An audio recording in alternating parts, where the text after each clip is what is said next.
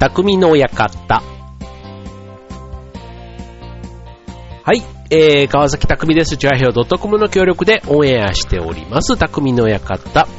はい。えーとね、クリスマス、来週クリスマスということで、もうね、いよいよもう年末モードという感じでしょうか。なんかね、ようやく今週になって、もうあの、良いお年をなんていうのをね、今年、今週からちょっと言い始めた感じかなという感じですが、はい。もうなんかいよいよね、えー、ちょっと寒くもなってきましたし、ね、ちょっと今日、明日あたりがね、なんかちょっと雪が降るかもなんていう風に関東地方言われていましたけども、本当にね、それぐらいちょっと寒くって、というね、ちょっとあの、僕もね、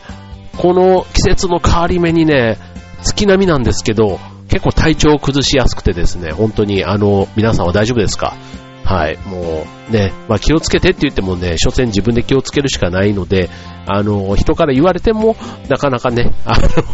急にその、気を、何を気をつけるってわけでもないというところなんですが、はい。あの、昨日ね、全然、あの、テレビ番組で、えー肉体改造をやって、ね、えっと、下着、男性下着モデルになるというあのチュートリアルの徳井さんがチャレンジしてた企画があってですね、そう。で、2ヶ月で、えー肉体改造をするっていう、あの、電車の中とかでもたまに、えーっと、劇的に、こう、ね、やるなんかそういう特訓みたいな。で、えー、叶わなかったら返金しますみたいな、そんなことまで言ってるやつがあって、あれ大体3、40万するのかな、でも。なんか確かそんなやつで。まあでも、別にその、無理やり、無理やりというかでも筋トレとかしてんで、相当、えートレーニングはハードなんですけども、まあただトレーナーがね、マンツーマンでついてくれて、結構食事のアドバイスとかもして、本当にね、ビフォーアフターみたいなんで見ると、もう本当、なんちゅう、タプタプだった体が、の人が、逆三角形の、こう、胸板の、熱い胸板のボディを手に入れるみたいな、そんなのがあって、まあね、わあ、すげえなと思いながら、あの、なんか、ちょっと遠い国の出来事じゃないですけど、ちょっとそんな感じで見てたところがあったんですが、その昨日のね、そのチュートリアルの徳井さんがチャレンジしてたやつも同じ、ね、まあそのようなことをやってるわけですけども、まあ実際にね、ほんとおっぱいが出るような、そんなちょっとタプタプの中年体型だったやつが、ほんとね、逆三角形のなんか胸板がちゃんとある、そんな体に変わっててですね、うん、ちょっと、まあ、当然ね、その2ヶ月頑張ったやつをキープしないとまあ意味がないのかもしれないんですけど、まあ多分ね、お笑いの人だからそれをね、別にあの、企画としてやってただけで多分その後はまた元に戻っていっちゃうのかなと思ったらすっごいもったいないなっていう感じもしたんですけど、ただね、まあここまで本当に本気でやれば変わるんだっていうのはね、まあ2ヶ月でも確かに長いですけどね、でも2ヶ月でそこまで変われるっていうのはね、ちょっと驚きましたよね。はい。まあ、ということでね、まあちょっとそんな、えっ、と、えー、年末の話となんでその話をしたのかちょっとよくわかんないんですけども、えっ、と、まあクリスマス、ね、えっ、と、まあ残り1週間で、まあどんなクリスマスをね、皆さん楽しく過ごそうとしているかはちょっとわかりませんけども、えー、ね、ちょっともし、あの、一人ぼっちの方だったりするとね、まあ、友達とクリスマスなんていうのも、まあ、主流とは言いつつも、うん、まあ、ただね、クリスマスの一人ぼっちのことをね、クリスマスぼっちっていうらしいんですけども、はい、それがね、どうやったら、えー、まあ、回避できるのかっていうことで、ね、えー、ちょっと今からできるクリスマス対策、そんなテーマで今日はお送りしたいと思います。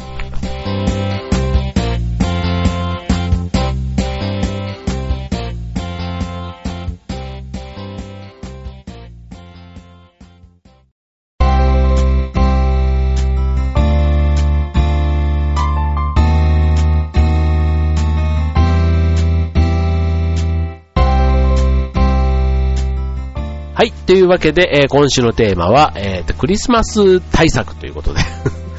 何の対策だっていうことなんですけど、まあ、あの、要は出会いをね、えーこの時期求めている人、ね、男も女もね、そういう機会がね、なかなかなくってっていう人って多いと思うんですよね。うん。意外とね、周りにね、例えばその、男性ばかりの職場、女性ばかりの職場っていうわけでもなくても、なかなか出会いということで言うと繋がりづらいと。うん、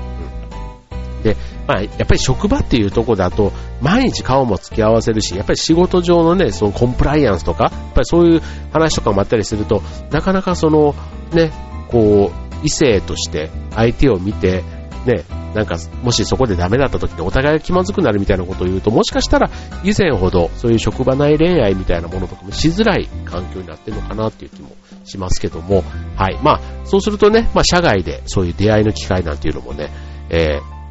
まあ、やっぱりね、活動あるのみというか、で、待っててもね、向こうからやってくるわけではないから、うん、まあ、自分でね、こう、そういう機会を作っていくっていうのが大事ということで、今日ね、えー、そんな中で、おすすめなものをいくつかご紹介したいと思うんですけど、まず一つ目、えー、スクールに通うということでね、はい。まあ、これであの、まあ、例えば、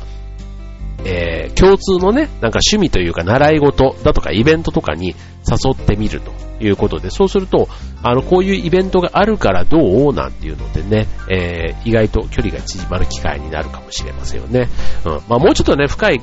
あの、親しい間柄だったりすると、例えば英会話とかね、まあ英会話スクールだからね、まあなかなかこう、本当に通い詰めるってなると、まあね、あの、二人で楽しみたいっていうよりは、本当に英会話の英語の先生とのね、えー、会話の方を大事にした方がいいかなと思うんですけども、あとは陶芸とかね、お互いこう出来上がった作品をね、見比べたりなんていうのは、その本当に、まあ、趣味がね、合うってことはもうその時点でね、えー、まあ、恋人になる確率っていうのは非常に高くなるんじゃないかなと思いますけども、はい。まあそういうね、えっ、ー、と、まあ共通のもの。で、逆にあの、二人っきりというよりは二人プラス先生っていうシチュエーションになりますから、うん。まあそういったシチュエーションからまず始めてみるのがいいかもしれないですよね。うん。で、ここにね、まあ、先生がね、例えばイケメンとか美女だったりするとね、なんか、その相手がね、先生の方に行っちゃうかもしれないみたいな、そういうね、リスクもあるわけですけども、ちなみにね、今、その恋人と一緒に行ってみたい習い事ランキングっていうのがね、実はあってですね、それはちょっと上位、えー、っと、5つほどご紹介しますと、はい、えー、っと、5位はヨガピラティスに関する。あ、えー、と、恋人と一緒に行ってみたい体験レッスンですね。体験レッスンランキング。ということで、えっ、と、某サイトでご紹介してるんですけども、えっ、と、5位がヨガピラティスに関するもの。4位が陶芸。3位が英会話。まあ、体験レッスンだからね。で、2位がマッサージ。ね。そして1位が家庭料理に関する体験レッスン。うん、ということでね、うん、なんかこう、自分の身につくだとか、ね、えー、なんか利益になる。なんかそういうことなのかな。うん。まあ、あと、料理とかだったらね、こう体験レッスンっていうことで言うと、まあ、そこでね、えー、学んだことを実際にじゃあ今度は俺んちでやってみようかみたいなね、なんかそういう風にも繋がっていくような気がしますけど、まあ、でもこれは恋人とっていうところだからね、まあ、ある程度その、ね、お付き合いしてるっていう前提だから、さらにもう一歩、ね、踏み込んだ、親しくなるために、えー、行けばいいというところで、ね、ちょっとあの、その一人ぼっちの人がね、えー、どう回避するのかっていうところとはちょっとなんか違うような気がしますよね。はい。で、えっ、ー、と次、もう一つ。えー、一緒に汗をかいて一体感を得ると。ね。これもあの、えっ、ー、と、もし、アクティブな、ね、人だったら、まあ、スポーツをね、一緒にするっていうのは、例えばテニスでもいいし、ね、えっ、と、まあ別にキャッチボールとかでもね、まあ女性とキャッチボールはないかもしれないけど、まあそういうのでもいいかもしれないですよね。はい。で、ただ、あとね、最近あの、どっかちょっとした、あの、観光地とかに行ったりすると結構レンタサイクルなんていうのもね、あるんですよね。うん。あの、自転車をね、えっ、ー、と、地域の観光協会なんかがね、むしろ、あの、車とか、バスとかよりは、その自転車でね、ちょっとあの、こう、路地裏とかも散策してみるみたいな。なんかそういった感じでね、えー、やってるとこもあって、で、その中でも、例えば二人乗り用のね、タンデム車をレンタルしてるところなんかもあったりするっていうことで、うん、あの、皇居のね、例えば都内でも、うん、皇居の周辺とかでも、あの、タンデム車でサイクリングできる、そんなね、レンタサイクルをやってるところもあるということなんで、まあちょっとね、足を伸ばせば、まあ、丸の内銀座、まあ、丸の内銀座をね、二人でタンデムしてるっていうのは結構目立つ感じですけども、逆にそのね、えー、非日常な感じがね、あの、思い出になるかもしれませんよね。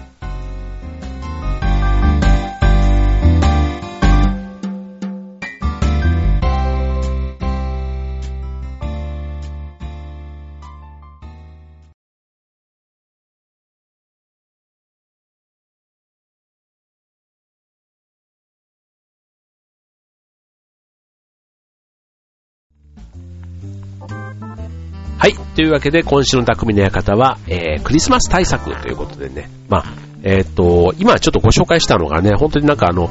まあ、出会いの場というよりは、うん、ちょっと、あの、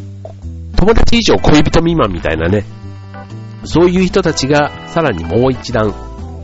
えー、一歩、前に進む、ね、そういう機会ということでご紹介していますけども、えっ、と、続いて、えっ、と、体験型の施設で距離を縮めてみる。例えばなんかあの、あれですよね、えー、体験型だから、あの、なんか物作りとかできるようなやつ？うん。だから、施設って言っても、うん、例えば蕎麦打ち体験だとか、実際に、あ、そうそうそうそう、そういうね、なんかこう、物作りをしたりするところとかって、結構あの、オンリーワンのものができたりするじゃないですか。うん。だからそれが、結構、あの、思い出、自分での思い出にもなるし、それがね、相手にあげられるものだったりして、意外と手先器用だったりすると、本当になんか、市販品のような、ね、そこにちょっとオリジナリティがある感じで、色使いだとか、ちょっと、ちょっと、あの、武器、ちょというか、あの、形が崩れても、それがまた一つ味のようになってね、うん、なんかそういう感じの、あの、体験しつつ、よくね、自分で育てた野菜が美味しいように、ね、自分の手が入ったものって、なんかこう、ちょっと違う味わいが出るじゃないですか。自分にとってもそうだし、相手にあげた時、自分がもらった時にも、やっぱり、こう、手作りのマフラーと、あの、既製品のマフラーとのその思いの違いっていうのかな。うん。やっぱりね、ちょっと全然違ってくるように、うん、なんかそういうね、共通のことを体験してみるっていうのは一つあるかもしれないですね。うん。あとはまあ、例えばあの、僕ね、これ一回行ってみたいなと思うんですけど、カップヌードルミュージアムっていうのがあるんですね。これ日清さんがやってるやつで、あの、えっ、と、オリジナルのカップヌードルが作れるというやつ。で、あの、色付けしたりだとか、あと中の具なんかもね、自分でこう、バリエーションというか、うん、つけてできるということで、こういうのもね、一つあの、自分で選んだやつで、で、どっちが美味しいなっていうね、味比べをしてみたりとかっていうのもね、これもなんか一緒の体験をするっていうのがやっぱり、ちょっと大事かなって思いますよね。うん。うん。なんか想像してあげるも楽しそうですよね。はい。というのがまず、はい。体験型施設で距離を縮めると。はい。あとね、えー、と、もしね、えー、と、教える関係になれるもの、例えばあの、バッティングじゃない、まあ、ゴルフとかのがいいのかな。うん、ゴルフとかで、えー、と、彼女にね、教えてあげる。みたいなね。うん、そういうシチュエーション。こう、教えるっていうことは、結構あの、なんていうの、相手の立場に立って、ね、相手の欲しいところにボールを投げてあげるという会話のね、なんかそういうのも必要になってくるということだから、意外と普段の会話にはない、うん、その、親密になるきっかけみたいなところがやっぱ多いと思うんですね。うん。で、しかも、自分が教えた結果、相手が上手になる。教えられた方も、この人のおかげでこのレベルになったっていう風になると、またね、次一緒にやってほしいっていう風に思うきっかけになるわけじゃないですか。うん。そうすると、まあ別にそれがデートかどうかはさておき、まあなんかね、そういう、あの、二人で会話をする。うん。やっぱりなんか、こう仕事とかでも、こう一緒のプロジェクトとかでね、こうべったりこうやったら、後の達成感というか一緒に成し遂げたみたいなね、なんか一緒の方向を向いて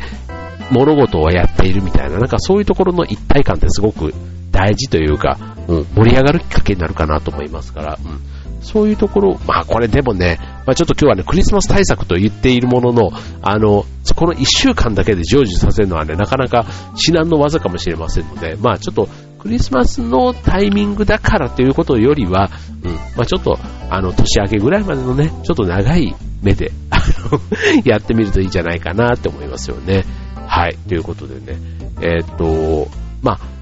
距離を縮めるっていう意味ではね、まあ、いろんな方法が要はあるわけですけども、あの、まあ、そもそもね、今日ご紹介したようないろんな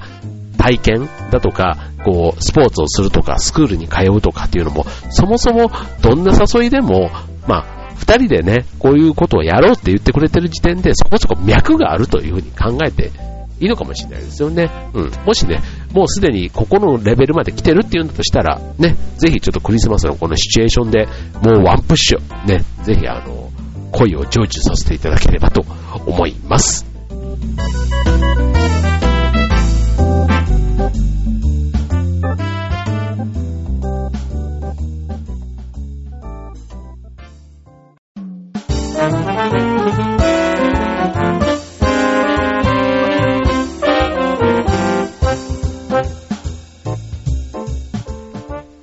えー、今週の匠の館は、えー、クリスマス対策ということでね、なんか、クリスマス対策っていうとなんかガツガツしてる感じがしますけども、はい、まああの、ね、えー、老いも若きも恋人いるなし関係なく、ね、男子も女子も、ね、楽しいクリスマス、えー、お過ごしいただければと思うんですけども、はい、まあね、ちょっと今、えっ、ー、と、子供時代のね、えー、クリスマスの思い出なんていうので、ね、ちょっと最後はね、あったかい話で、えー、締めくくれればと思うんですけども、はい、えっ、ー、と、とね、クリスマスの朝に小さな5つのプレゼントが枕元に置いてあるのが恒例でしたって、まあえー、これ A さんのね、えー、ご紹介。で、当時は、えー、祖父母、おじいちゃんおばあちゃんと両親、おばと一緒に住んでいましたが、ね、みんなそれぞれ一つずつプレゼントを選んでくれていたんだそうですと。で、恵まれた環境で育ててもらったんだなぁと大人になってから実感していますということでね。はい。5つプレゼントがあるっていうのもね、すごいですよね。なんか、サンタが5人なのか、1人のサンタが5つもくれたって思うのか。ね、結構あの、夢のような話で、ね、自慢できたんじゃないかなと思いますよね。はい。で、あと、えー、っとね、サンタさんが来てくれた小学校のは小学校3年生までということで、もうそこから先は来てくれなくなったんですね。はい。で、小学校5年生の時に、中学校1年生のお姉ちゃんと協力して、両親の枕元にプレゼントを置きました。お母さんにはハンカチ、お父さんには靴下。ね。翌朝の両親の反応が楽しみで、興奮して眠れなかったのを覚えています。ということでね。はい。これね、お父さんお母さん絶対嬉しいですよね。うん。なんか、あの、こういうね、サプライズというか、あったかいなーっていうのがもしかしたらクリスマスの良さなのかもしれないですね。うん、サンタクロースっていうね、そういうちょっと、あの、架空の登場人物の力を借りてというかね、うん、なんかそういうだけでもちょっとロマンチックな感じがしますよね。なんか現実現実じゃなくてね、なんかそういうところにちょっと夢のかけらというか、夢の一つをね、託してみるっていうのっていうのは、なんか今のこのね、えー、時代に、もしかしたらこういう話ってね、すごく良くって、うん。ね、なんか多分こういう話、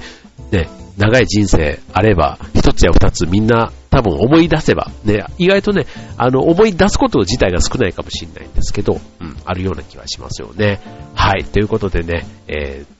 でいよいよね、今週末3連休も明ければクリスマス、そしてもう2013年もいよいよね、もう残り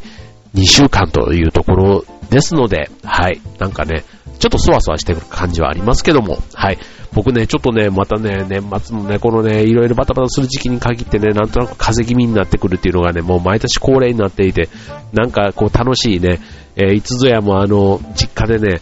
お正月にカニを食べるときに限って、すっごい具合が悪くなって、あの、全然カニを食べれなかったっていうね、そんな悲しいお正月も迎えたことがあるんですけども、はい。まあちょっとね、えー、っと、お正月、ね、せっかくの休みの時に限って、ね、具合が悪くなっちゃうっていう人も、ね、えー、今年こそはと ね、えー、楽しいね、えー、クリスマスお正月迎えていただければと思います。ということで、えー、今週の匠の方、ここまで。バイバーイ。